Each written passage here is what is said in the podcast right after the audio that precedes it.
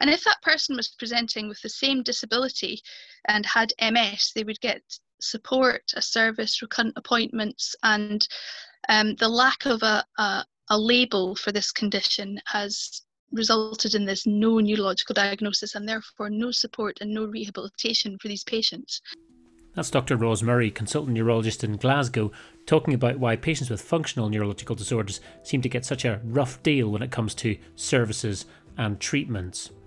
Join her, me, and Doctor Jason Price, consultant neuropsychologist, as we tackle the common presentations of functional neurological problems, how to recognise them, how to talk about them, how to think about them, and most importantly, how to treat them.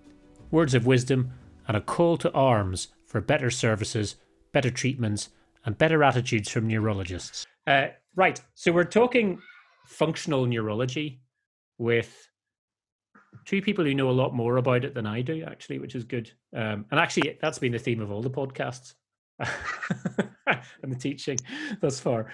Um, so we have Doctor Ros Murray uh, in Glasgow, and we have Doctor Jason Price, who anybody that works in Teesside will know well.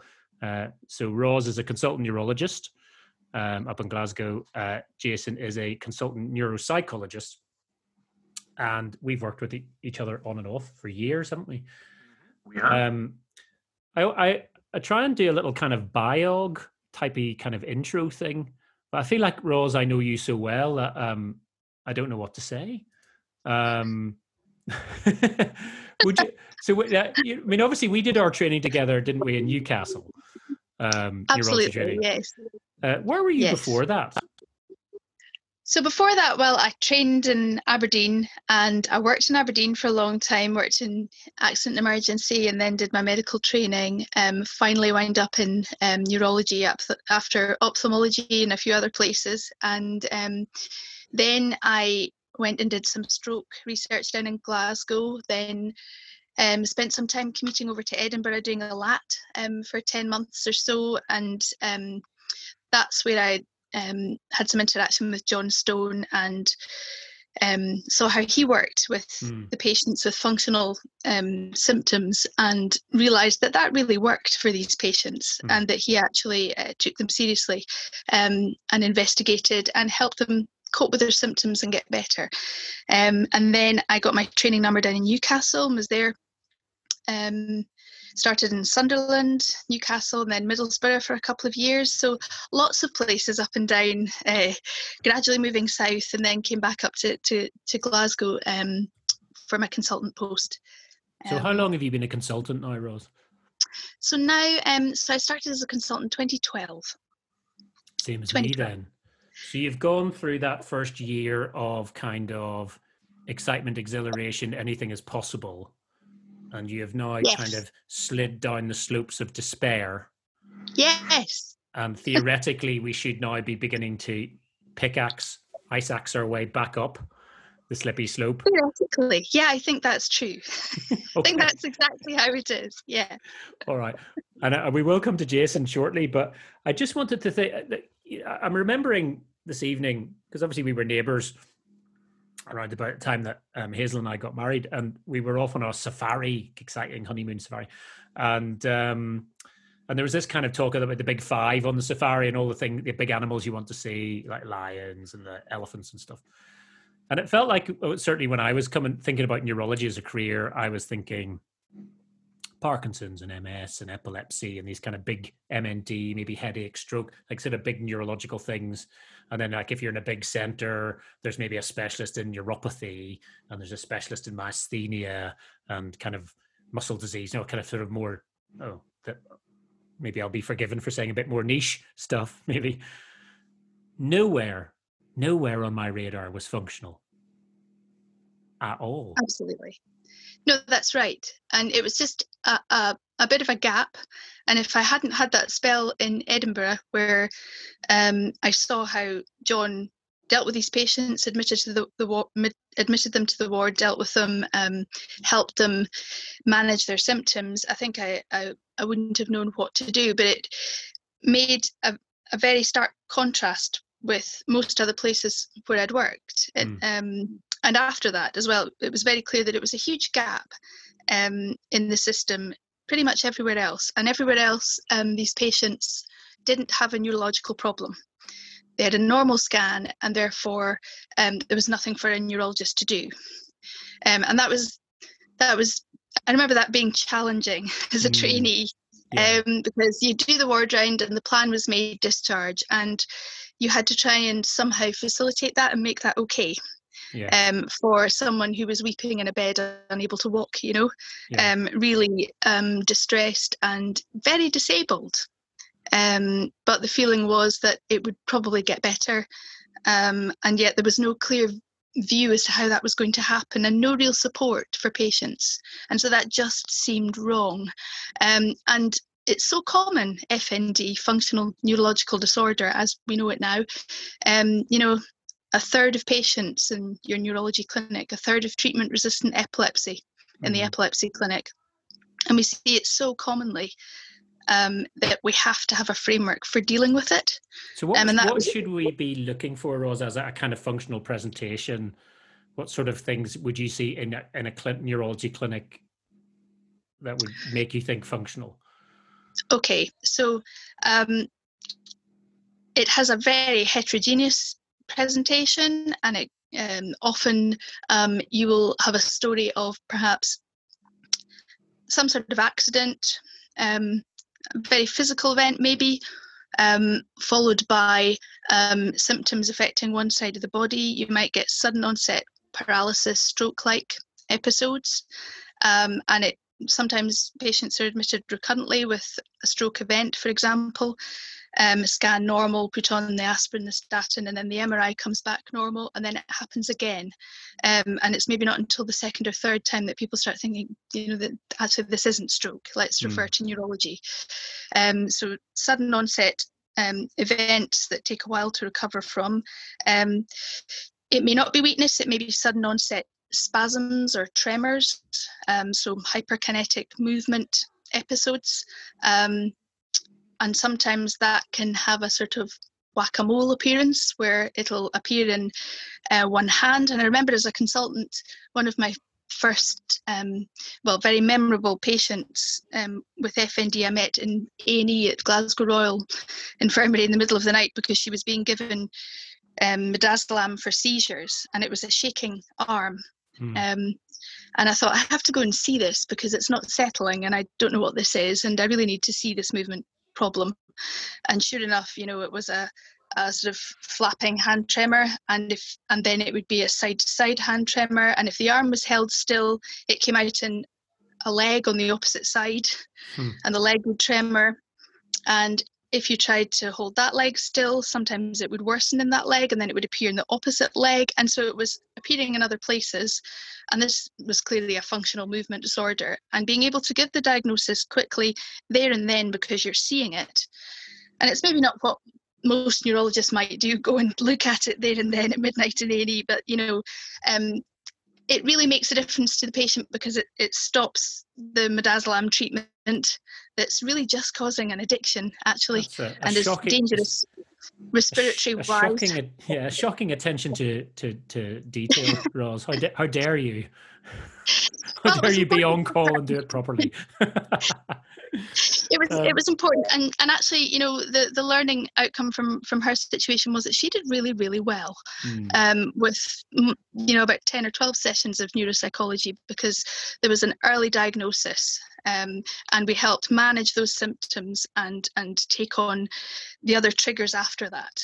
Um, but I think it requires that initial, and you you have to be interested enough, I think, to to want to see that. You could do that, you know, via video now if you've got a family member that can video the the movement problems, and that can be emailed through to you.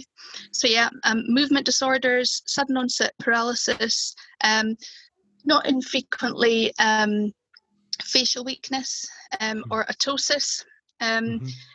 where you can see that it's variable and there's sort of voluntary muscle activity and it doesn't look like a a, a standard facial paralysis. Um, so yeah, uh, those those are the sorts of presentations I would see most commonly, I okay. suppose, along with, no. of course, non-epileptic attacks is the other yeah. big one. Okay, yeah, and I, we will talk, I suppose there are sort of case almost on their own merits. So kind of maybe we'd, we'd focus on those in a slightly different way.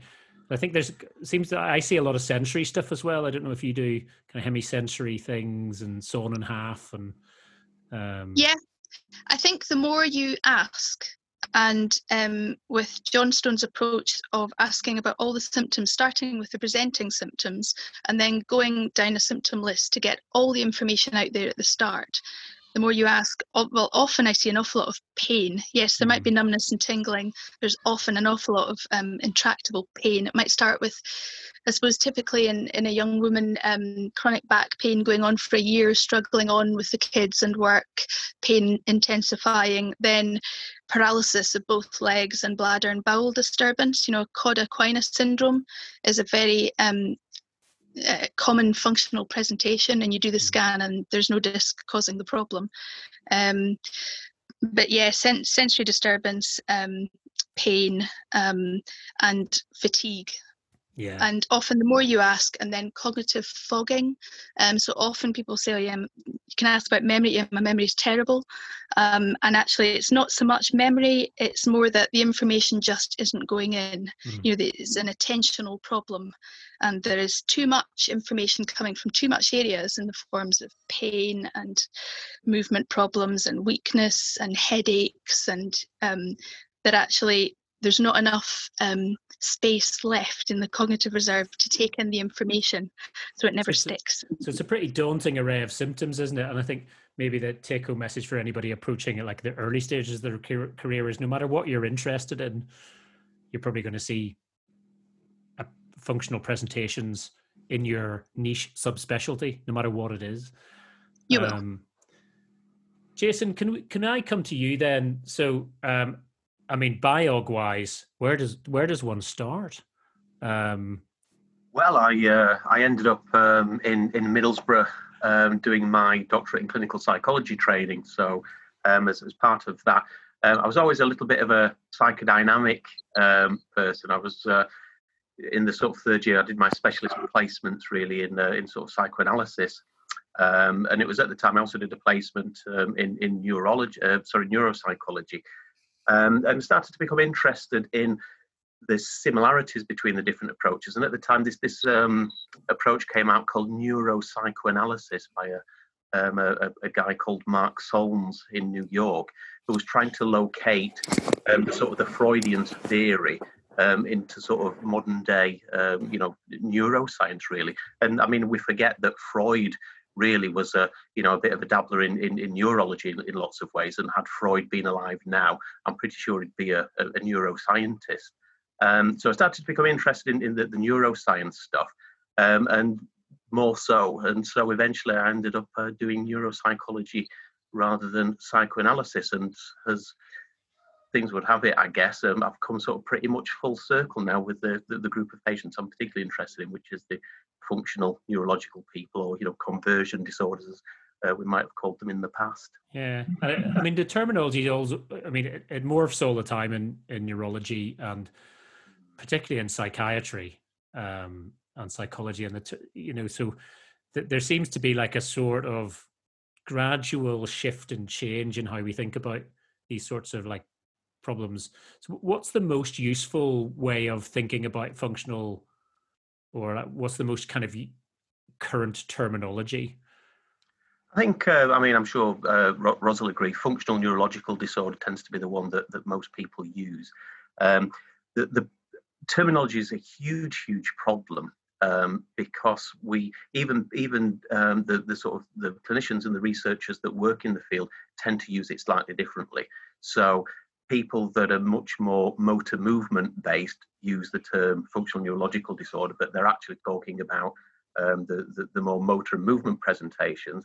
And then you get the people that are much more interested in the non-epileptic seizures, and they talk about F N D, functional neurological disorder, but they're talking about models much more associated with, uh, you know, the, the dissociative seizures. So even within, you know, the, the sort of relatively small uh, functional Um, clinical community, we all sort of tend to use uh, the same term in, in slightly different ways. Where we're at now, fortunately, um, and again, what, one of the big problems with, with F N D as a term is that it's not a diagnostic label, um, although we now have with D S M five uh, functional neurological symptom disorder, and with I C D eleven we now have dissociative neurological symptom disorder. And I think I C D eleven is, is sort of coming into effect in, in January twenty twenty-two. So what I would encourage is the, the neurologists, you know, when that, um, you know, when I C D eleven comes out for, for actual coding, to start using it so we can start to collect data, you know, proper data and the numbers of people that come in through. Um, I did a, a, a very sort of quick audit a few years ago um, in South Tees, and I got in touch with the coding department and, and gave them the whole list of I C D ten codes for, you know, the, the somatic disorders, which includes, uh, you know, sort of various conversion disorders and somatic disorders. Um, and there were, there were twenty-five cases recorded in five years in the whole of the hospital. And I'm sure I'm sure you see twenty-five in a month, probably just in your own clinic. Yeah. Um, so obviously we're not capturing the data, and if we're not capturing the data, we're not sure of how big the problem is. So, you know, trying to go to commissioners for services and things, it's, it's again, and this is why this is very much a hidden group. These people sort of tend to find themselves under, you know, pain pathways or fatigue pathways or, you know, gynecology with unexplained sort of pelvic pain and various other things. So, you know, we, we're just about starting to get things um, sort of tight, I think. What's the, uh, I mean, I, I come from an, a rather unenlightened kind of training scheme. Not, I don't mean this, in, I mean that as an undergrad, really. Um, where there was really not an awful lot of discussion around this sort of somatization, and functional was not even a term being used. Um, pseudo seizures was the term, you know, was the nice term um, back then. It's kind of been uh, ditched now, rightly, I think. Um, I don't really have, or I never really did have a clear model in my mind about, you know, wh- how to kind of understand what was happening to um patients in the run-up to the development of symptoms. Is, is there a way we can think about that as neurologists that isn't going to kind of melt our brains? That's more a question for you, Jason. I, um, oh, sorry. Um, yeah, I mean, there are, you know, there are still um, a few general guidelines. So, um, you know, the, the, the two large groups of functional presentations are people with the motor and movement disorder, and probably the, the you know, the slightly larger group of people with these dissociative non-epileptic seizures. Um,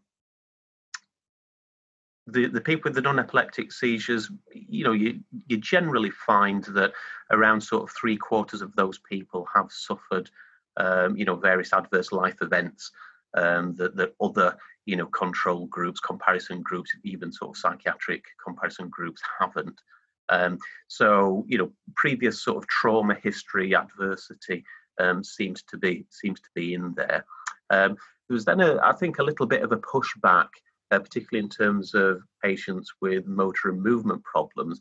Um, there was a slightly um, less large proportion of those people that seem to have these adverse experiences. So around a third of those people, um, that their symptoms seem to be preceded by physical injury or illness.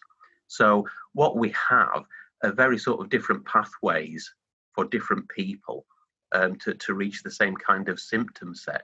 Uh, but generally, even with those people, uh, the motor movement people um, that, that didn't have a previous adverse life history, during the, the onset of the symptom or during the, uh, the the injury or the illness, around forty percent of them would have qualified for having a panic attack at the time. So there's still some sort of psychological element, if you like, however we wish to, to sort of conceptualize that. Um, so sometimes you've got people that have problems, sort of lifelong problems that seem to stem from sort of childhood type issues. And it's not necessarily um, about sort of specific types of abuse. It, it's, it, it you know, is, is more likely uh, to be things like neglect or emotional neglect, things like that. Um, and then you get people where they've been in an accident and it almost, you know, it's just sort of triggered this set of symptoms, which fits really, really well with these modern, you know, sort of contemporary cognitive neuroscience models that people like, uh, you know, sort of John Stone and, and Mark Edwards talk about, these sort of Bayesian brain uh, sort of modelings. So I so, had this kind of, uh, we were chatting just before everybody should have joined the call on um, kind of like a sort of biopsychosocial kind of model, which I've seen talked about before, but never had really properly explained to me.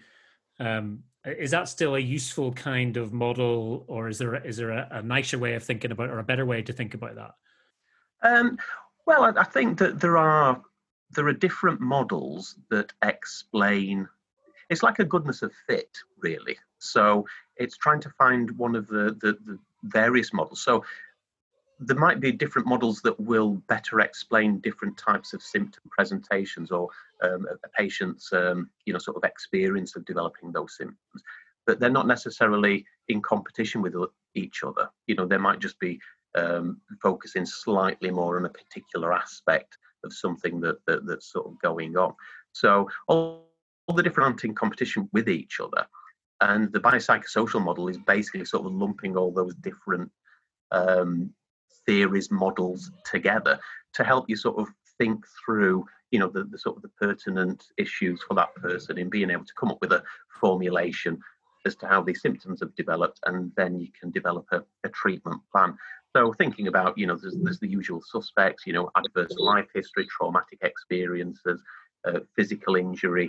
Um, you know, and, and even sometimes when you're talking about childhood factors, you might not necessarily be talking about, um, you know, any types of um, sort of emotional neglect or, or abuse or anything like that. What you might be trying to find out is, did that did that person, did that patient have a particular illness during childhood that might have set the trend for these symptoms, um, or did they have a particular injury? And that's certainly something that I've seen, that when we've sort of gone back into someone's childhood, there hasn't been any particular evidence of, you know, sort of abuse or uh, maltreatment in, in various ways. But what you might have had is someone that's had some kind of illness or injury that got better, and then in adult life something's triggered off. It's almost like a sort of memory bubble that opens up again, and the symptoms just re-emerge. And that fits really, really well with these sort of Bayesian brain and predictive coding type models that, that we have now. Okay. Hey, Ros, I was... Th- trying to think a little bit about kind of clinics that you or I would probably have as as neurologists, um, where patients are coming to see us, more so maybe than the inpatient experience, which is, I think, slightly different. Mm-hmm. Um, I, I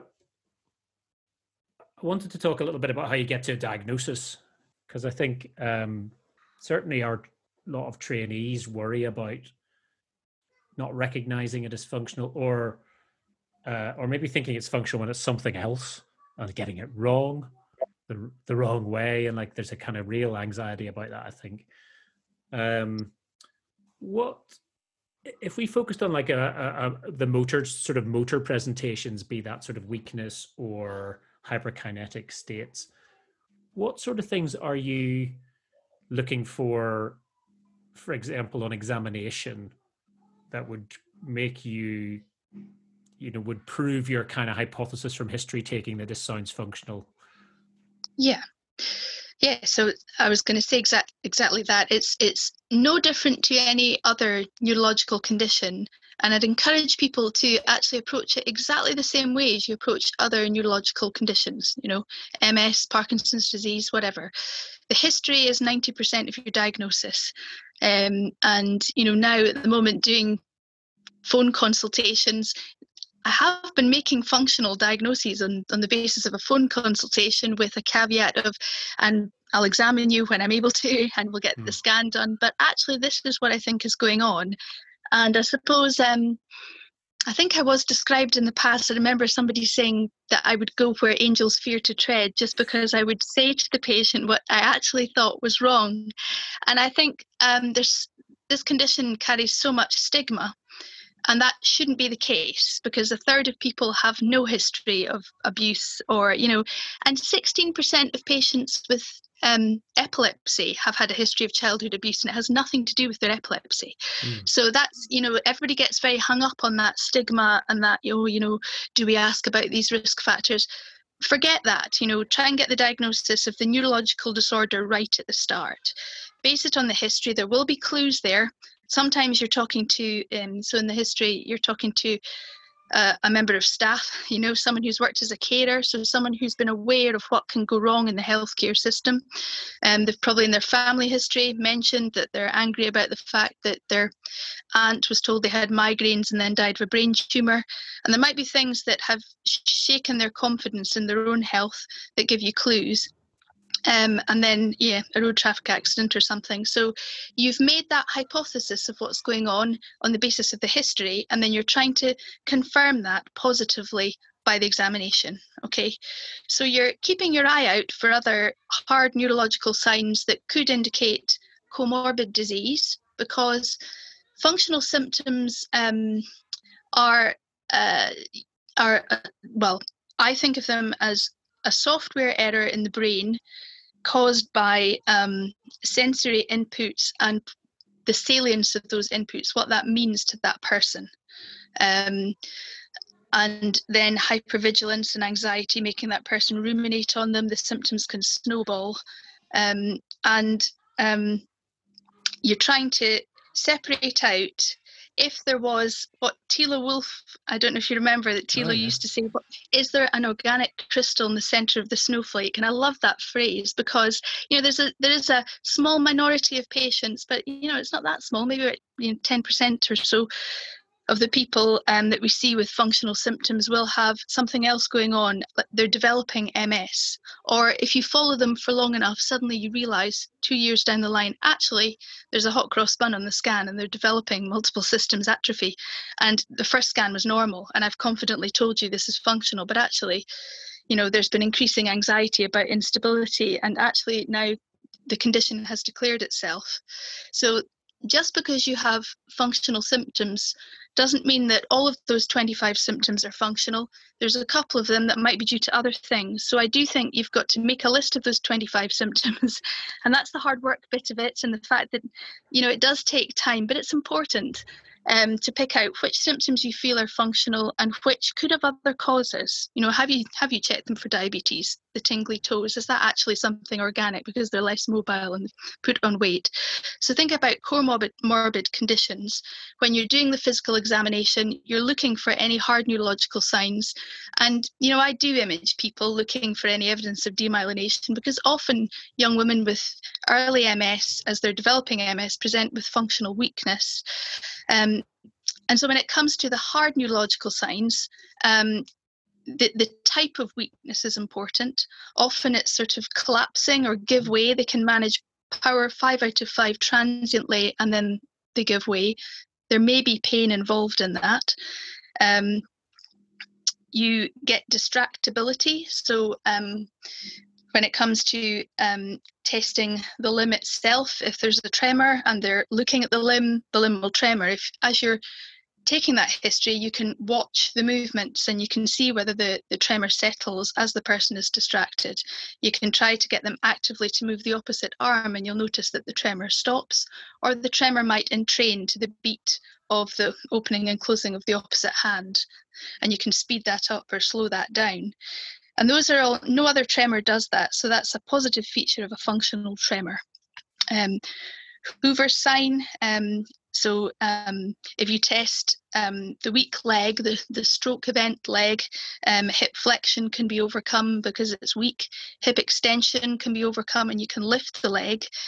You then try to test hip flexion on the opposite side, and they're no longer f- focusing on hip extension on the side you've just tested. So as you're testing um, the pushing up of the thigh on the opposite side, you're feeling for the trying to lift the other leg, and you'll realise that as they're focused on the opposite leg, the The hip extensor on the first leg becomes strong and you can no longer lift it. And you can show that to the patient and say, look, that's interesting. That's that fits with a software error, okay, mm. rather than damage. Um, and so that's what you're trying to do. You're trying to pick up any hard neurological signs that make you think, hmm, okay, did that plantar go up? Do I need to image the nervous system higher up? Um, And have I picked up firm features that tell me this is functional weakness or this is a functional tremor? And you can do that. And then you, you can feel quite confident about saying, well, with your history, you know, if it looks like a duck, if it walks like a duck and it quacks like a duck, this could be a duck. And I'm happy to say that at the first meeting, you know, yeah. which I think picked me out at the time, is because often people shy away from saying, no, I think that's what this is. And it should be said without any concern about childhood abuse or stigma. You know, this is a neurological disorder. It's the software not working. I think uh, I quite like that idea of using something like a Hoover sign as part of your explanation for why you think it's functional? Um, because I've seen it used almost as a sort of like a trick, like I can't yeah. like quote you out, or patients sometimes feel that way. Where I, I like to focus on it as, it isn't that interesting? You know, that leg can be strong. That's a really good sign. You know, if we could find a way Absolutely. to to operationalize that, the strength that's there, if we could reconnect your brain to your leg, you know, that could be a a, a way to get you towards recovering. Um, so yeah, I like that. It's a very positive feature in my yes. consultations, if I can find it. Is that is that your take as well, Ros? Absolutely. Um, and I remember a man who had broken his arm and had had his arm in plaster. And I think he'd had a li- probably a little bit of muscle weakness, you know, after taking the, the cast off. And that turned from a, a mild shake to a, a really troublesome functional tremor. And the first time I saw him, he'd never been ill before. He was in his fifties. And I gave him a cup of water in the opposite hand. And the the problematic hand stopped shaking, and I had to point it out to him because he wouldn't have noticed it. Because if you ask patients with functional tremor, how often is your hand shaking? It's all the time. But we know that if we put an activity monitor on their arm, it's not. It's about twenty-five minutes a day, but it's that's the time that they're looking at their hand. So when I pointed out his still hand, he got the shock of his life. And that was mm. really all the treatment he needed. And he was like, oh, is that all it is? Oh, okay, so I'll just hold a cup of water in the other hand, then I'm cured. And I never saw him again. And I assumed that I assumed that, that that concern about that tremor that got worse every time I looked at it has just gone away. mm. um, okay. And it, it's very useful. You can use distraction exactly that way to help recovery. There's a, a question came in from uh, Christina, one of our registrars, about uh, did we have any tips on dealing with functional patients via telephone consultation when examination isn't possible? I have been finding this quite difficult. I think that's a huge understatement. Yeah, it's really challenging. Any any top tips, Ros? I would completely agree. Um, I think, you know, I could be criticised for mentioning the diagnosis without having examined the patient, but I think you you know you're having to balance risk at the moment, and um, I would always be planning to see the patient at some point down the line. Hmm. Um, and usually planning to scan the patient too. Um, so, um, yeah, I think you go on your, your clinical impression, and then I have been making appointments with them later to meet them to do blood tests and, and examine them. I think you do you do have to examine the patient. Good, okay. And I, I think we could talk for, for ages about different kind of techniques, like for like visual loss and the kind of tubular fields and those sorts of things, but we'll maybe we'll maybe kind of move on a little bit. um I wanted to try and compare and contrast the kind of neurology consultation with a neuropsychology consultation, because uh, I'm sure they're very different. For starters, we get like tops thirty minutes, um maybe like quarter of an hour for a review. um I'm hoping it's slightly different, Jason, in your um in your yeah and, yeah I mean, obviously, you know, we have the uh, the, the luxury of time uh with with patients. So um I mean, if, if I saw someone for a first session, I'd probably allow about an hour and a half, um and I'd allow maybe even sort of two to three assessment sessions before I, I sort of came to any kind of a, a formulation. um and, and sometimes you can't find any sort of angle in, and I mean, maybe we'll come on to this this sort of um, a little bit later, but I've I've uh, probably changed the way in which I work quite considerably over the past ten years, based upon the emerging um, evidence base for different sort of treatments and the different models um, that, that we have. So I, uh, even as a psychologist, I, I sort of tend not to sort of jump straight in looking for a, a sort of a psychological angle necessarily. Um, I just give space for the person to, to tell their story, um, you know, how these symptoms developed, how they're experiencing them, what makes it worse, what makes it sort of better. Um, and it's only then that we sort of start to move into areas where we might be trying to find some something to try to explain, you know, sort of predisposing, precipitating trigger factors, and, and what might be maintaining factors with that.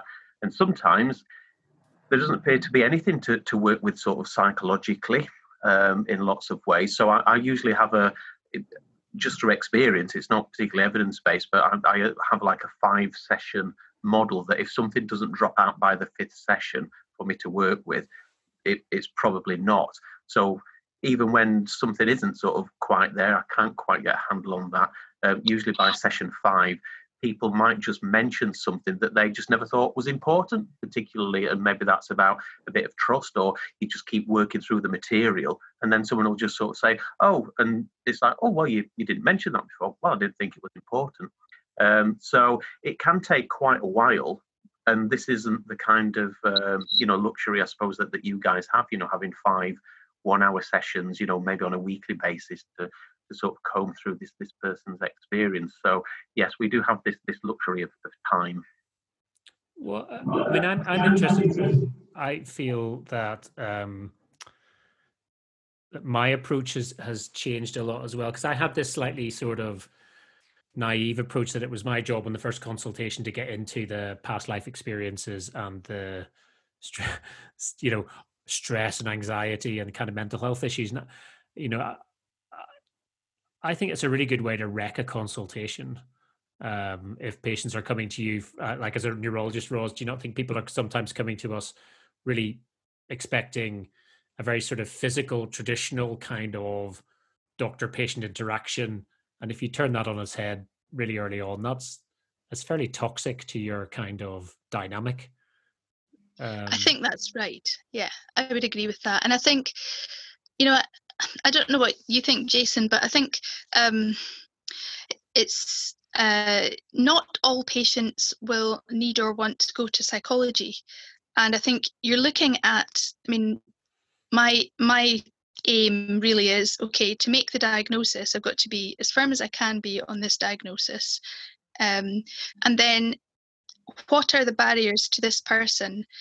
And really, by the psychosocial model, I'm that's just making me look at every aspect of that person's life and what are the barriers to that person moving on with their life and getting quality of life now. Um, so what barriers are we trying to remove? And that might be just very physical, and it might be purely down to excellent physiotherapy. We've got brilliant physiotherapists in Glasgow. We're so lucky that way. Um, we don't have treating neuropsychology at the moment, so we've kind of had to work without that, um, which is by no means easy. um, But prior to that, we there was a model when I arrived as a consultant that everyone went to neuropsychology, which is maybe equally wrong, um, particularly if they don't see that that's going to be useful to them, if they don't want to. I've had people where I've been certain that actually psychologists could help them, um, but they've absolutely been dead against that, and there's no purpose. You know, there's really no point in that. So it's got to be, it's got to fit with the person's view of what is obstructing their progress.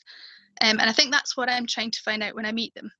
Um, and sometimes um, I'm trying all angles. So I think of, you know, in some people, yes, there might be that predisposing early life experiences with abuse or whatever, or neglect. But um, so the fear centre, the amygdala, has been primed to be overactive, and it's a bad habit that the brain has gotten into. And, um, you know, when the eagle flies over, the rabbit freezes. That's not a choice for the rabbit. That happens absolutely automatically. And the motor system and the emotional system are very linked. And that amygdala is triggered by anxiety, pain, fear. So, you know, um, a migraine um, might trigger this off every time. And I've got some really difficult situations with some patients who develop terrible paralysis of both legs or down one side um, with a migraine. And they have a migraine every three weeks and it takes them two and a half weeks to recover from the weakness. And then the migraine hits again. So I've been focused on trying to treat pain. Um, now, that may be the wrong approach, but if, if they don't see a role for psychology and they feel that it's their migraine that's the issue, okay, well, we'll go with that. And I think it's a bit of trial and error, because no two people with F N D are the same, you know. Um, they wind up in the same place, um, but they may not have the same roots there or the same barriers to getting quality of life back. Jason, can I bring you in then? So if... I mean, I, I think Ros is absolutely spot on with that kind of, like, you know, there there can't be like one hundred percent of patients referred for this intervention, be it physical interventions or neuropsychological ones. Um, who do you, who do you want to see, or what do you want us to say to patients to, before we refer them, you know, so that they don't come with a kind of defenses and raised and hackles up? Um, I think, as you know, Ros had mentioned earlier, the, the explanation that seems to work well for a lot of people, that, you know, a really sort of nice metaphor is is that uh, hardware software model, you know, and it, and it avoids having to get into lots of psychological conversations or, you know, sort of upsetting people by inferring that, you know, there's some sort of mental health issue there when maybe there isn't. Um, so explaining it in terms of that sort of hardware software model, I think, you know, really sort of fits people's experience of, of why they're in neurology with these problems. Um, there was, um, I mean, you know, going back to sort of terminology again, you know, the, the other big umbrella term that, that's used is medically unexplained symptoms, and that has various uh, terms associated with it. Um, the I A P T, the, you know, the sort of National C B T Service, um, they produced a, a positive practice guideline um, a few years ago, about three, four years ago, Uh, for people with medically unexplained symptoms. And what they found is that patients didn't engage with mental health services. They wanted their treatment within neurology pathways. So again, I think it's important that, you know, patients don't, um, you know, get sort of told, oh, well, you know, you don't have anything neurologically wrong and we're going to refer you to psychiatry, or we're going to ask your G P to refer you to To, to mental health. That, you know, that that sort of really sort of doesn't doesn't rub well with the majority of people, because people sort of say, well, I'm here with a physical problem and that's how I understand what's going on. So we need to engage with with that. So I think one of the things is that we need to ensure is that treatment stays within uh, their their neurology pathway, and whoever pro- provides that treatment, whether it's, you know, various psychological practitioners or or whatever else. Um, but I think using that, you know, quite quite nice metaphor or in the software, I think gets around that issue of people sort of looking for, you know, sort of lesions or, you know, various other things that, that explain the symptoms, and, and is and is accurate as well, really. I think one of my one of the things I came to late, which is it has become a useful top tip for me, is the sort of um, benign inquisitor role that I have in clinic. Um, Uh, say to our medical students sometimes, because it always strikes me that if you take a past medical history as part of your history in clinic, you'll get all sorts of things uh, told. But people very rarely will say, uh, you know, I've suffered from depression in the past, or I've had anxiety. That it's rarely volunteered uh, in the way that gastroesophageal reflux disease and ingrown toenails and all sorts of other things are. And and yet you you know for yourself that this is likely to be the case, because often the G P referral has a whole long list of stuff, including kind of anxiety or depression. And I think over time, because it's a very physical consultation that people are expecting, I sort of benignly go through the medication um, and ask what they're all for. And in the main, I know what they're for, obviously, but, you know, I'll go, aspirin, what are you on that for? That's that was that was for my angina, okay. And and the and the losartan, what's that? That's for my... that's the hypertension, and the metformin, diabetes. Yeah, and I sort of start off with all the very sort of traditional ones, and then I say, "Oh, is this citalopram? What's what? What's you? What are you on that one for? Oh, you know, well, I've been on that uh, for depression. Okay, do you mind me asking a bit more about that? How long have you been on it? Is it helpful?" And I think sometimes you can get into the kind of mental health history through a kind of side entry point like medication. Um, so I think just for those of folk listening, I've I've definitely find that really helpful. Uh, it also gives you a time frame for the depression. How long have you been on the citalopram? And sometimes that maps onto the symptoms. Uh, and then you can begin, people can connect then the dots themselves, maybe. What, I think, think often I've asked, I was just going to put in, often I've asked about it prior to that, just in the symptom list. As I'm going through the symptoms, as you know, John Stone says, well, it takes about thirty-five minutes. There's not really time for it in a standard neurology consultation, but, you know, what's, so let's go through your symptoms. What's number one? And there's, you know, usually the pain, the weakness, the numbness, the, and then we'll go all the way through. I'll ask about bladder, bowel, sleep, um, and then um, anxiety levels, get them to rate those out of ten. If ten out of ten was a panic attack, mood, what's your mood like? Get get that rated out of ten. If zero was suicidal, you know, this is just my arbitrary quick-ish way of doing it, and get a pain pain rating score as well. So I've been through all that, um, and often if you've exhausted that at the start, then it's, you know, I'm not going in straight asking about stress or about depression as such. You know, I'm, I'm asking about that as part of everything else, you know, as the whole person sort of thing. Mm. Um, and and that has never really been controversial, you know, and some people do come in and do want to talk about that, yeah. um, but they're probably in the minority. Most people don't feel that, you know, mental health issues or the mood are, are the main thing. And I think, it, it, I mean, is that the sort of draining the symptoms dry approach that John yeah. talks about, where you where you kind of try and generate as big a list, an exhaustive list of symptoms? Yeah, um, yeah. It is time consuming, but I, I find it, it's a really good way to get through it all. And then often um, people will have given you that story around that list, um, and um, at the end um, there'll then come the question about memory, you know, cognitive. So I'll, I'll ask about speech and cognitive. Often that's come up before, because sometimes expressive speech production is a problem, or they feel it is, but then at points where they've been Um, very motivated to tell you what's happened and things that they've been angry about, you know, the speech will be quite fluent. The memory, you'll you'll realise, because you've got a very full detailed history. I'll have, you know, two pages of A four by the end of the consultation, and there's a lot of history there that tells me that actually memory is intact, mm-hmm. you know, and the memory will come up and at the very end, and often it'll be, I'm really worried about my memory, and, you know, maybe this is dementia, and I'll be able to say, well, look, you've given me a fantastic history there. I'm actually not worried about your memory at all. We can test it if you like, but I think this will show that actually it's it's your pain getting in the way and your, you know, ability to attend to things that's the problem. problem You're never laying down the memory. But yeah, that's and, what I do. I drain the symptoms dry. And I, I think it's reasonable then to, if you do that, because it's because then you think, you know, particularly when when I was a more junior uh neurology trainee, you'd look at this long list of symptoms and you just think, well, where do you even start with those? But I, I think it's reasonable then to maybe select a few to go into yeah. much more detail on the priority symptoms, and and yet, you know, you've you've sort of listened and you've documented everything, but you're just going to focus on a couple. And I think that's probably, that seems to work well.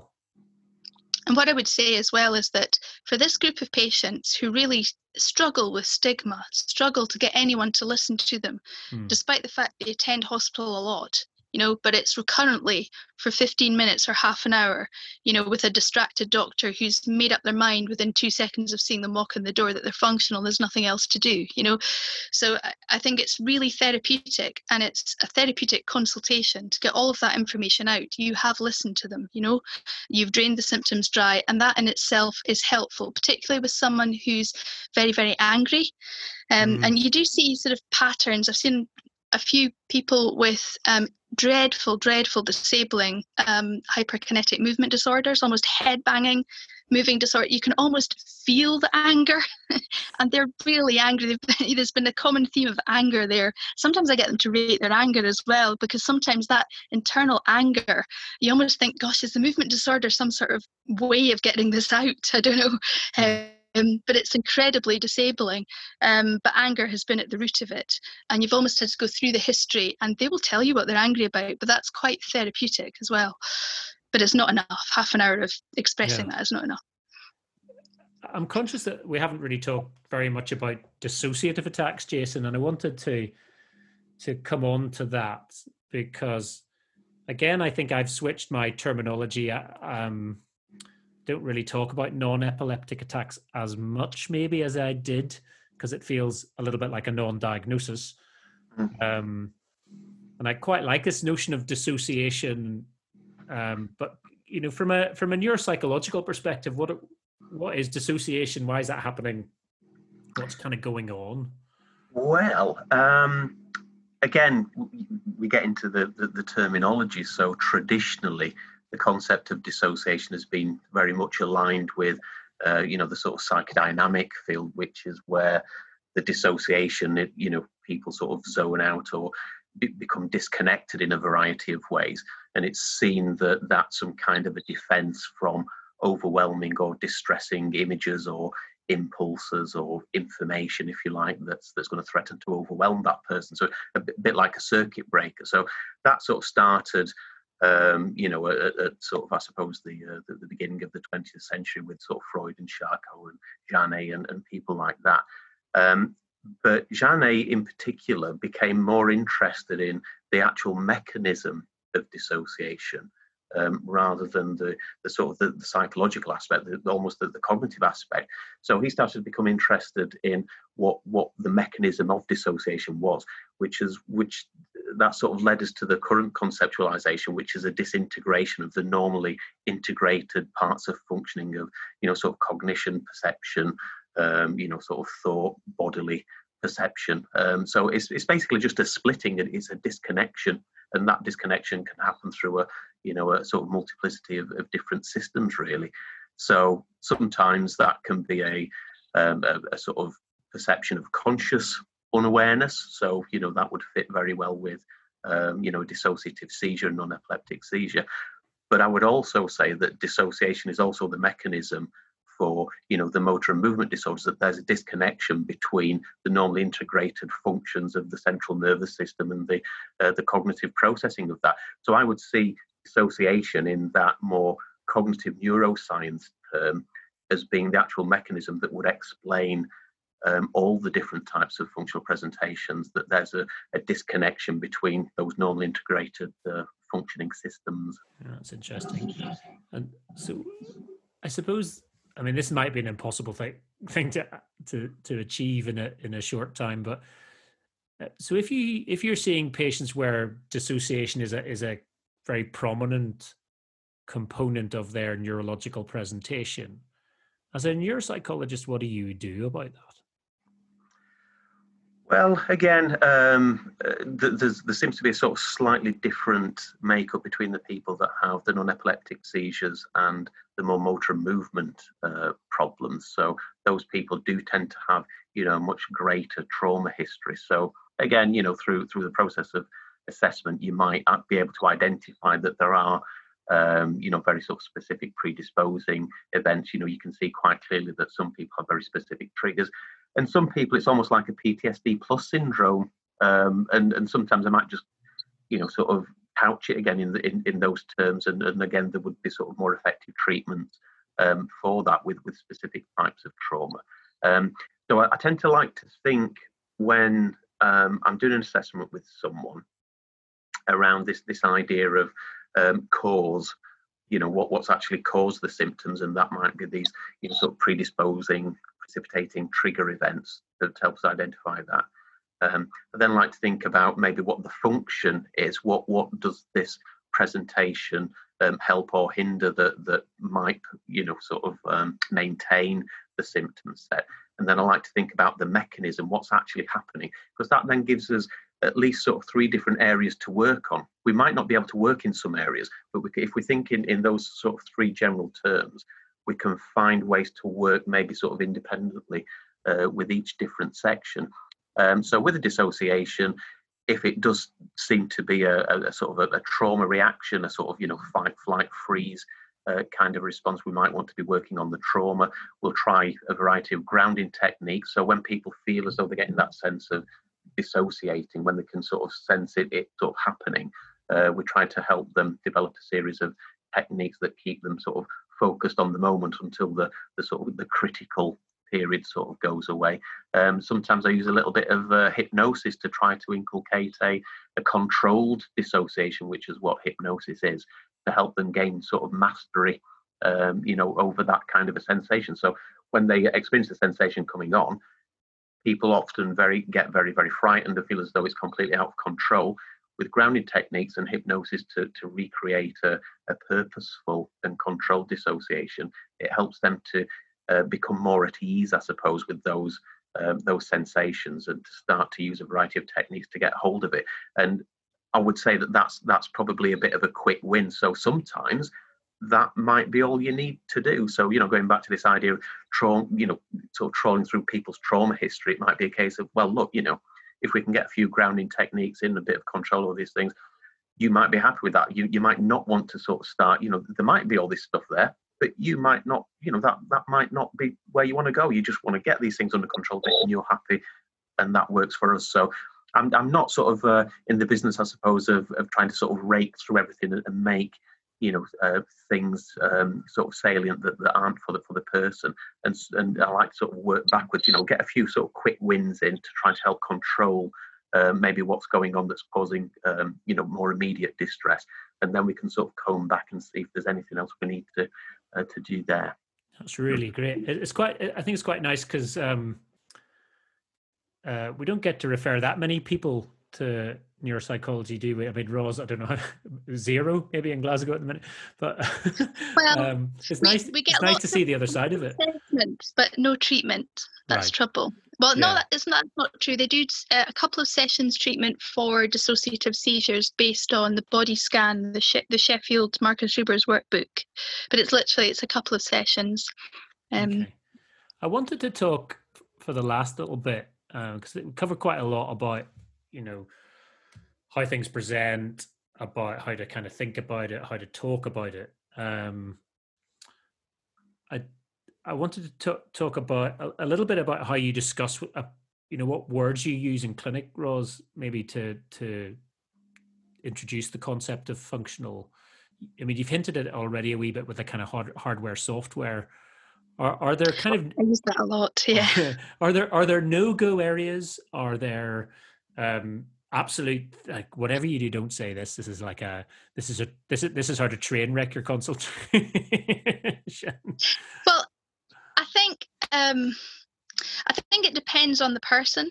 Hmm. Um, and often letting them speak. And that's the key to the history at the start, um, with keeping them on the track of those symptoms.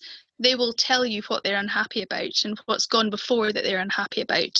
Um, so you you get the clues of what to avoid, um, often. So um, yeah, o- often the person will give you those clues in the history, I find, if mm. there's anything that they really don't want to. And, you know, yeah, I mean, usually the worst thing you can do is leap straight in with, well, are you stressed? Mm-hmm. Yes. um, which really doesn't, you know, and, and also it's it's, it's actually just not relevant, because me as the doctor in the clinic sitting there, well, I'm stressed. you know, what stress do, what is just do you not, do? It's I not. Mean, it's not the point. I had a I had a letter today from um, the G P of one of my long-established functional patients I've been seeing on and off for years now, um, and it's it's another letter about what about another scan. Um, you know, well, how do you deal with the sort of, you know, my tests haven't really given me an answer. Do I think I need another scan? Is there a, is there a way around that? Um, I think I think it's difficult. I mean, to be honest with you, I'm not someone that argues with patients who want scans. Um, mm. I scan patients if they want scans, which might be slightly controversial, but um, I would say, you know, judicious use of investigations, but I think actually scans are some of the more useful investigations, particularly in, in young people who may develop other things. Um, so, yeah, I, I have had one young man come back adamant that he wanted a second scan sort of two years or three years after the first one for the same problem. Um, and he ended up getting it. I did end up, you know, and I told him, look, this is going to be normal because it's, It's, you know, your symptoms are not caused by an, an abnormality on your scan. Um, and I, I don't I don't really have an issue doing that if it is treating the underlying anxiety that he's wound himself in knots about, that this time it is M S. Mm.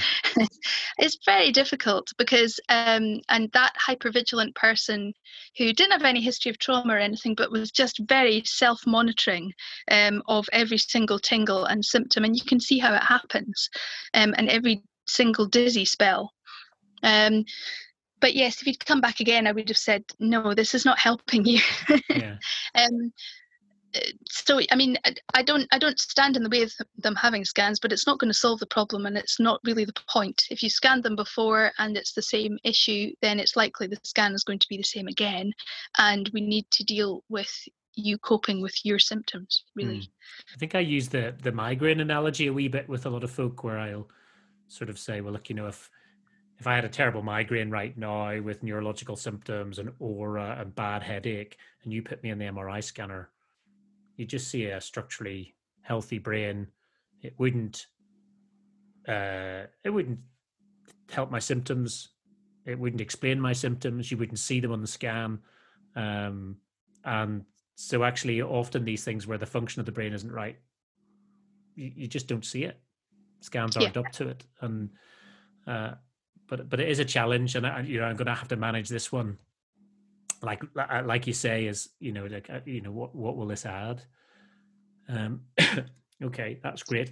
I, I, I wanted to to talk about the thorny issue. Now I know you both feel very strongly about this, and I do too. But um, about services for functional patients, um, we've got you know services for Parkinson's and M S and epilepsy and all sorts of other things. Um, there aren't that many functional services. Um, what's your experience, Ros, of trying to set up a functional service? Because I know that's been tricky. Yes, um, it has been tricky. And I think it's particularly tricky um, when there's a perception that this isn't a neurological disorder. Um, uh, and that because these, as I say, um, it's a neurological disorder. These patients have neurological symptoms. The differentials are neurological. So they're always going to turn up at neurology. And we know that sixty percent of them are going to carry on with symptoms. And I see it, and I did a functional clinic for about four years, and I got to know quite a lot of the functional patients in Glasgow quite well, so that I knew their story, I knew their background, and it was really interesting seeing how their condition evolved. Mm. But, you know, with a clear explanation and um, some help at the start, some got better. Um, we then had less help over time, but um, I think the clear explanation still helped, and the fact that I knew them helped. And I saw somebody present with cognitive symptoms such that they were investigated as an inpatient for query limbic encephalitis. Um, there's a clear prodrome of work-related stress prior to that for quite some time, followed by a dystonia down one side, followed by resolution of that dystonia. Um, and I did image him again at that point, because that was about two years after the cognitive thing, um, followed by um, resolution of that dystonia, and then dystonia down the opposite side, hmm. which has subsequently resolved. And actually he's done really, really well and is now back in a job, not the same job he started in, but is coping with his symptoms, having, you know, um, a quality of life um, with his family. And um, I think it's better that these people come back to someone who knows them, um, so that I can say, actually, I, yeah, this is, I think this is still functional. Um, And I think, you know, we need some physiotherapy. Um, I mean, I don't know why this has happened to him in that way and why it's evolved in that way. And it's been interesting as the same person seeing that over four or five years. Um, but he's done quite well. Um, I think it's, well, it, it is the stigma. This is a neurological disorder. It takes an hour to sort out, and I would far rather spend, well, actually, I have been known to spend sort of three hours with the same person, preventing them being recurrently admitted and getting myself into huge problems because I spent three hours with them one afternoon and I don't have time to do that. But it stopped them being readmitted and solved that problem. But it's not seen as being of value because I need to be seeing lots of people at half hour intervals because that's what waiting times need, you know. Um, but, you know, if you were seeing someone in the dystonia service and putting wires in their head, you know, you'd be spending an awful lot more time with them. And it's worth working out before you do that if it's functional or not. And these patients require what they require. Yeah. You know, just because the service is not set up for them, that's not their fault. Is, um, and is I think, there a problem, Ros? Sorry mm, to interrupt, but like, is there a problem with the thinking of neurologists? Yes, yes. I think have we got that, a cognitive that, problem? We do.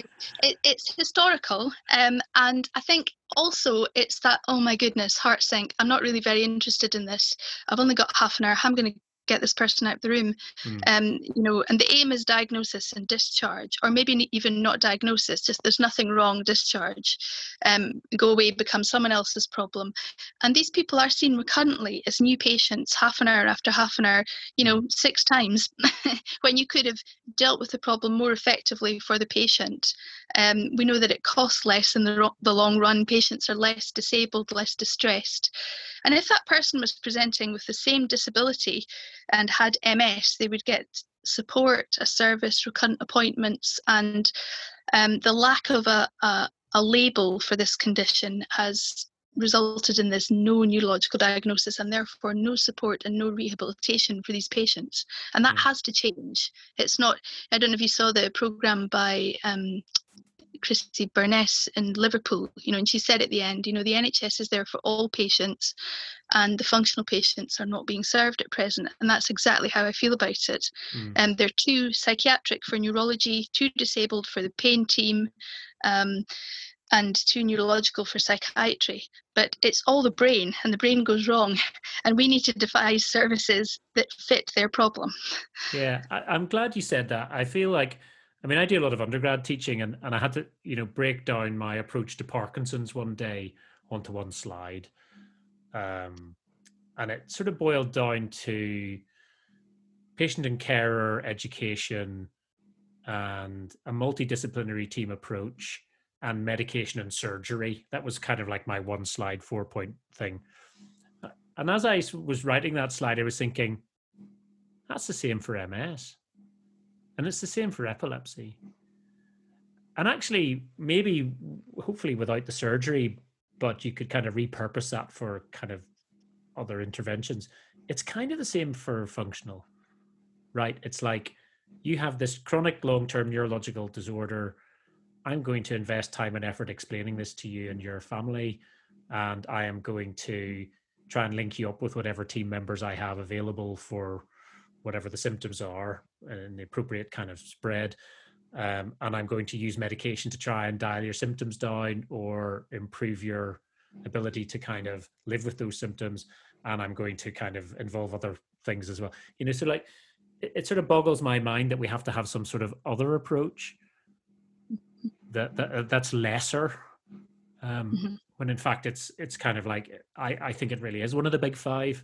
Um, I totally agree with you. And, um, you know, it, we know it's a neurological disorder, and we've been here before with dystonia, hmm. um, when it was all thought to be, you know, off to just treat it psychologically. And then we started finding genes and became a bit more interested in neurology. And I think F N D is quite similar, you know. Hmm. Um, But absolutely, these patients deserve support and are not getting it at present. Um, and that's not how it should be. And we need to change that. Um, Jason, can I bring you in? Because I know that you have, for years, been kind of writing business cases and negotiating with commissioners and hospital services and trying to find ways to kind of leverage support. Um, what's your experience been? Because Ros's experience has been challenging and difficult. Does yours mirror that? Yeah, pretty much. And uh, going back to what Ros has said, it's I think the, the the big problem has been one of one of ownership. Nobody owns this patient group. Um, they don't fit neatly um, anywhere. You know, as, as Ros has said, the the two neurologic for psychiatry and two psychiatric for neurology, um, and then you get that sort of schism really, and they don't fit in anywhere, so they end up just sort of falling through the gaps, and then I don't know whether they just sort of get on with it, or you know they end up in pain or a variety of things. But the the actual functional um, issue itself sort of you know doesn't really sort of get um, get noticed. So I think think the big problem is is about ownership, um, and it's you know it, it doesn't make sense as well, because there's quite a bit of data that's come out now that's you know. Everybody thinks their their own patients are, are you know the, the most important. That's you know that's what the commissioners hear. All everybody you know every clinician sort of wants to go and say, well, you need to give money to, to, to our service. Um, the evidence that's coming out now in terms of working with functional patients is is really sort of unequivocal in terms of the financial benefit.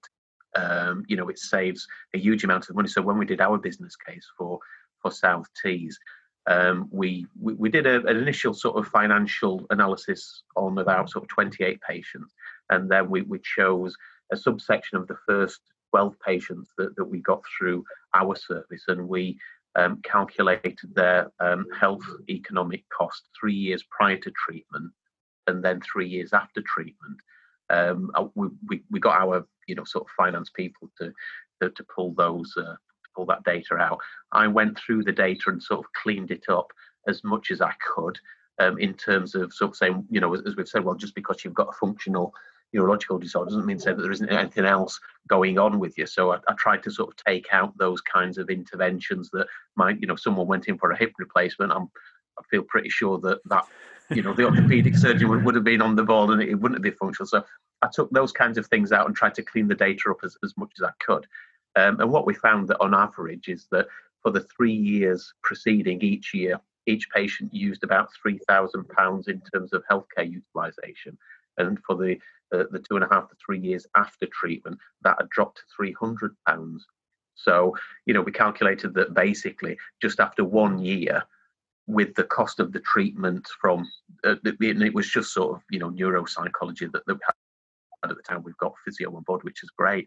Um, even within just the first year out, they would have made the money back, the commissioners would have made the money back, and then they would have had recurrent savings year on year. So the finances stack up if you want to get hardcore about, about money.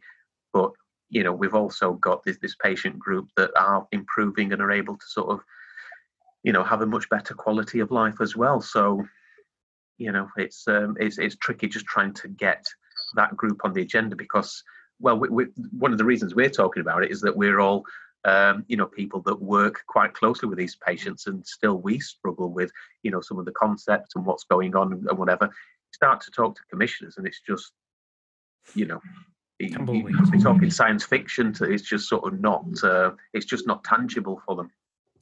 What would be a stylized, you know, like money was no object, um, there were no barriers in your ways, and this is for both of you really, um, maybe start with Jason though. Um, what would be like an ideal service? What do we, what, what do we need? Um, you, I, well, I, I would treat it um, as you would sort of neuro rehab. You'd have a, a sort of a neuro rehab team with all those people involved in that. You'd have neurology, um, psychology, O T, speech and language therapy, uh, physio, of course, um, you know, some psychiatry sort of thrown in. Um, you would have an M D T, and you'd have an M D T discussion, you'd have an M D T formulation and an M D T, uh, you know, plan of, of treatment. Um, I mean, I basically, when we set our service up, it was just me, and you know, I sort of said earlier that I wouldn't, I wouldn't do some of the things, or I wouldn't accept maybe some of the people now, um, based upon what I've known, because a lot of the motor and movement people, I think they should probably have primary physiotherapy first, and you know, we, we'd maybe have a, you know, a, um, an assessment to see what else is going on. But my experience has been when I've worked with motor and movement patients, um, there might be psychological issues there that we can help with. We can help with. Um, you know, various other aspects of quality of life, um, but very, very rarely have I worked psychologically with someone and the symptoms have resolved. So, you know, and I'm very much a, a believer in, you know, this sort of cognitive neuroscience model, you know, whether there've been psychological triggers, but you now have this disturbance um, of the central nervous system in whatever way, and you need a neuro rehab approach. So I, I sort of couch a, a lot of it in terms of neuro rehabilitation, which I think sort of Uh, you know, a lot of people, um, you know, seem to find sort of quite usable. Okay. And and Ros, you know, anything from your perspective, like if you had a wish list up in Glasgow? Um, yes, I I would. Uh, so I, I think, I think, um, yeah, it. I think it takes a bit of experience, and certainly doing it on your own. Um, with help from brilliant physiotherapy uh, colleagues, um, it's it's far more useful to have someone in psychology, um, potentially someone interested in psychiatry and psychodynamic therapy um, to bounce ideas off. Um, and I think probably the best rehab teams have an assessment where everyone, and it's the same team, you're not you're not dealing with separate community teams. You need to know your therapist, you need to know how each other work, you need to use the same language. We have had some good results with um, my liaison psychiatry colleague Doctor Burnell, and working with speech therapy, you know, and lots of emails, but it's quite hard work and it's quite mm. time intensive. Um, but you would want um, uh, an intensive assessment, and then um, a planned, um, time-limited, intensive um, rehabilitation, ideally as an outpatient, if it could be done as an outpatient, but again, different people are different. And if it was geog- geographically difficult or mobility-wise difficult, a, a brief inpatient spell, not a long protracted, but something, something intensive that would fit with that person's level of fatigue. Um, and you would need to be mindful of the negative markers, um, such as pain. Um, and you, you might, you know, I have tried to collaborate with pain teams and pain colleagues as well. Um, and often there, when people have terrible chronic pain and are stuck in wheelchairs, you know, there, there isn't a purpose in physio in that group, you know, mm. because they're too pain limited. Um, and um, I don't know what you feel, Jason, about sort of complex regional pain type stuff. When pain is dreadful, you need, uh, there's been some success with sort of mirror therapy, um, from a physio point of view, and and maybe the cognitive, maybe pain psychology, um, to cope with the pain, because you're not going to be able to move until you get over the pain, and the physio is not going to be able to help you until you find a way around that. Um, so different courses for different horses, but access to all of them. Right. Um, just in, in relation to, sorry, I was just saying, just in relation to that, um, where pain seems to be a, a big trigger or a big barrier. Um, I'd, I'd seen a, um, a chap just last year that was referred to me by physio. He'd got um, sort of functional torticollis. Um, they couldn't work with him because of the, the the the level of pain he felt, and his you know sort of neck was twisting around here. Um, and he's done some work with me, uh, doing some you know education on on F N D. Um, so I'd and said to him, um, right, we'll, we'll we'll have a look, see what we can do. There was there wasn't anything psychological going on, you know, in, in terms of like an emotional thing. The only thing in his background, in terms of his childhood, was he said he developed some funny problem with his neck when he was a child. Can't quite remember. Then he saw a few consultants and it just sort of went away. So we use, you know, the, the cognitive neuroscience model that, you know, that you've got this rogue representation of some sort of abnormal movement pattern in the neck. It had gone away, the normal pattern had, had returned, and then later on, um, I think they ended up, they'd found um, a large lipoma in his trapezius that they thought, oh, well, maybe it was that that's irritating. So they took it out, but it just got worse. So we use the, the model sort of saying, so that, you know, sort of specific um, incidence then has just re-triggered this model, you know, this rogue model from the past, and this is a problem.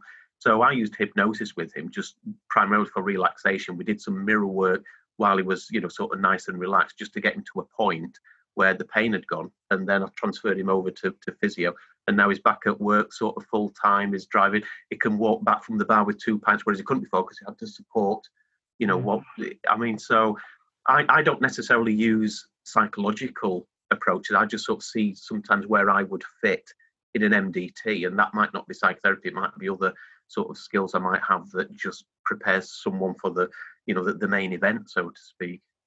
Okay, so I, I think, I mean, that's a lovely place to kind of maybe tie up, because it just feels like as services evolve, you know, we're comfortable with M D Ts for all sorts of things. Uh, and and yet, really, it's the exception rather than the rule for functional neurological problems, isn't it? Which is a shame. Um, we always try and tie up this kind of education session podcast thing with like kind of advice to your younger self, the sort of heaven forbid I ever have to answer this question, like, but um so like Ros, if you were, I mean we we were registrars together, but um if you had some kind of sage wisdom down the tunnel of time to your year one, year two kind of neurology registrar self, What would you what would you say to yourself, something you now know that you wish you knew then? I've struggled with this one. Um, okay, um, what would I say to myself? Um, make sure you go somewhere with on-site childcare. um, um, um, and just because it's a no-brainer, don't expect it to happen. Right. Um, Yeah, you you need to have time to make the case for what you think should happen, um, and it might seem absolutely obvious um, to you, and the last thing that you might have time to do is to do that, but you do need to do that. Mm. You know, advocating for um, what patients need is really important, yeah. um, and I've struggled to do that, I think. Um, yeah. I think it's difficult. I think it's also difficult because, in my experience, understanding the way commissioners think and managers think and, you know, executive boards think, they're, they're all really different, have different kind of language, and they deal in a different currency, and the pressures on them are all different. And I think unless you understand that, yeah. you, you know, you're pushing, pushing against the wrong kind of, you're not really pushing the right buttons half the time. And as a clinician, it's like a no-brainer, but it, that's not the case for others, is it? It's um, it's just not their priority. Absolutely. Right. Yes. Yeah. J- Jason, have you got any sage wisdom for your younger self? Um, the only thing I sort of tell the, the clinical psychology trainees when I do the functional um, training is get interested in cognitive neuroscience, because it's super interesting. It will help explain to yourself how you work, as well as helping this patient group. And in about ten years time, if you're working in, in mental health as well, you're going to have to know this stuff, because, you know, we're getting to the point where we're understanding lots of the mental health stuff from all this cognitive neuroscience work that's happening. And I think the the thing that's forgotten about with all this, you know, all the great research that's happening at the minute in the, the functional world is, is it's not just telling us how these functional symptoms come about. It's also telling us about how we work as human beings. Um, you know, with these sort of bodies and these brains and these minds, and how it all sort of melts together, and, you know, and most of the time works, but also doesn't. So I, I just can't understand anyone not being interested in this. And uh, yeah, yeah it's, it's interesting. I, I think I've learned a lot about myself from seeing patients with functional neurological problems, and actually, you know, your own functional things, be they kind of, because we all, I think we all get them. Maybe we don't recognize we them. Do. Yeah. You, you know, I think that's a way into to kind of describing stuff. And so I think you should embrace these things. Like, you know, I had a, I had a migraine aura one time in my life. It was completely fascinating. Mm. Yeah. yeah. And I was really exploring it. Uh, yeah. And I think, you know, with the functional stuff, it's not pleasant at the time, but if you've ever had ex- a functional experience yourself, you're like, well, yeah. actually that's, I'm, I'm the better for that coming out the other side of it. Well, yeah. did, did you know John Stone had a bit of a, um, a correspondence with, with Oliver Sacks about his um, alleged yeah. functional um, leg problem? Leg weakness, yes. Ah, uh, well, if it can happen to Oliver Sacks, then it can happen to anyone.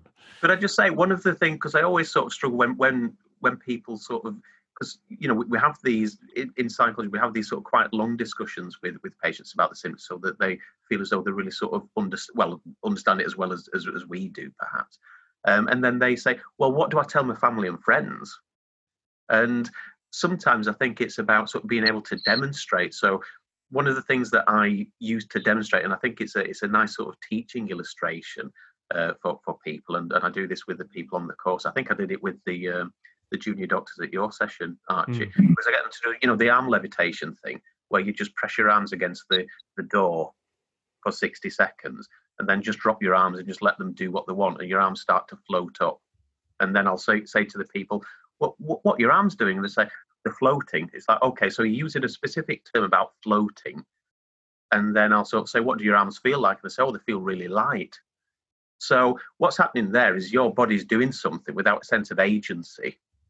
And your brain, your mind is trying to make sense of it by telling you that the laws of physics of the universe have completely changed, and that your arms are now sort of lighter than they were thirty seconds ago and are actually floating. So, you know, and then you just get them to shake it off, and, and it just sort of cancels the signal, and, and you're back to normal. But then what I'd say to them is, if that model was in your mind and that stuck, that is what it would be like to have a functional problem. You get this temporary model That, that comes about, and most of us, most of the time, it just sort of goes, you know, dissipates, and we go back to the usual model. But just what, you know, if you just think for a moment, what would happen if that model stuck and you couldn't get out of it, and then your arms just feel like they're floating up all the time, or conversely, are like lead? That is what it would be like to develop a functional symptom. Mm. So it's, it's just a nice sort of fun way, I think, sometimes to try to give an experiential Um, you know, example of, of a functional symptom, how they can come and go in everyday life. But for, you know, this this group of people, the model, the, the rogue model sticks, and then they can't get out of it. That's really nice.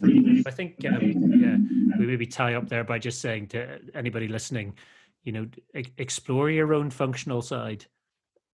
uh, you know, and and embrace it and understand it, because uh, you know, if you understand your own kind of experiences of things, actually it is a way, it, it's a it gives you a better way to try and explain that and communicate that to patients. And that, that's kind of part of our job is, is patient and carer education. That's kind of the core of it all, really, isn't it?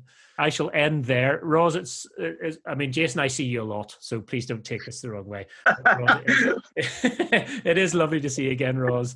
Uh, lovely to see you both. Yes, it's been I, great. Good to see you, Ros. And Very particularly good. on your particularly on your holiday.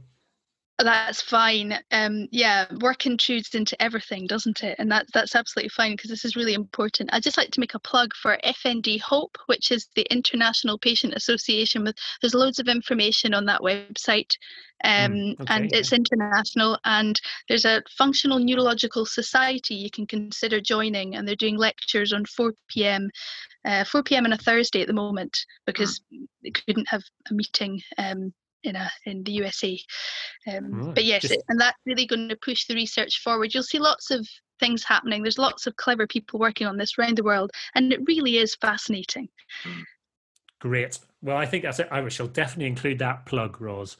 Um, and yeah, we'll we'll see if we can get some more of our students and junior doctors kind of interested and engaged with the uh, with diagnosing and treating functional things then. And that's a wrap. My thanks to Ros Murray and Jason Price for their time, and to you for listening.